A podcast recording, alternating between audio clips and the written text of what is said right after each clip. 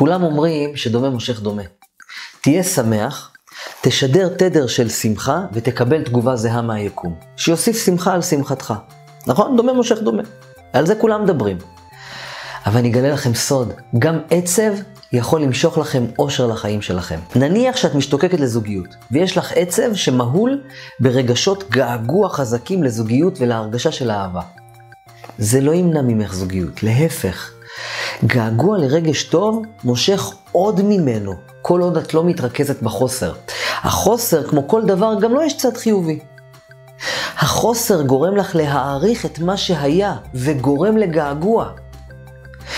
לפעמים אפילו כעס ועצב על עצמך שאיבדת, אבל זה נותן לך מוטיבציה להשיג שוב, כל עוד המיקוד שלך הוא ברצון ובגעגוע שלך, לחזור ולהחזיר את הטוב הזה שהיה, זה ימשוך לך שפע כמו שהיה, ואת זה לא סיפרו בשום מקום, לא ראיתי בשום מקום שמדברים על זה.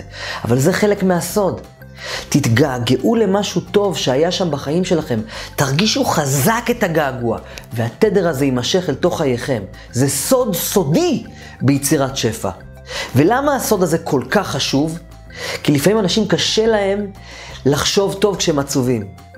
אז אני אומר, תישאר בעצב, תתגעגע לטוב, והגעגוע הוא, הוא יהיה מושך, דומה מושך דומה.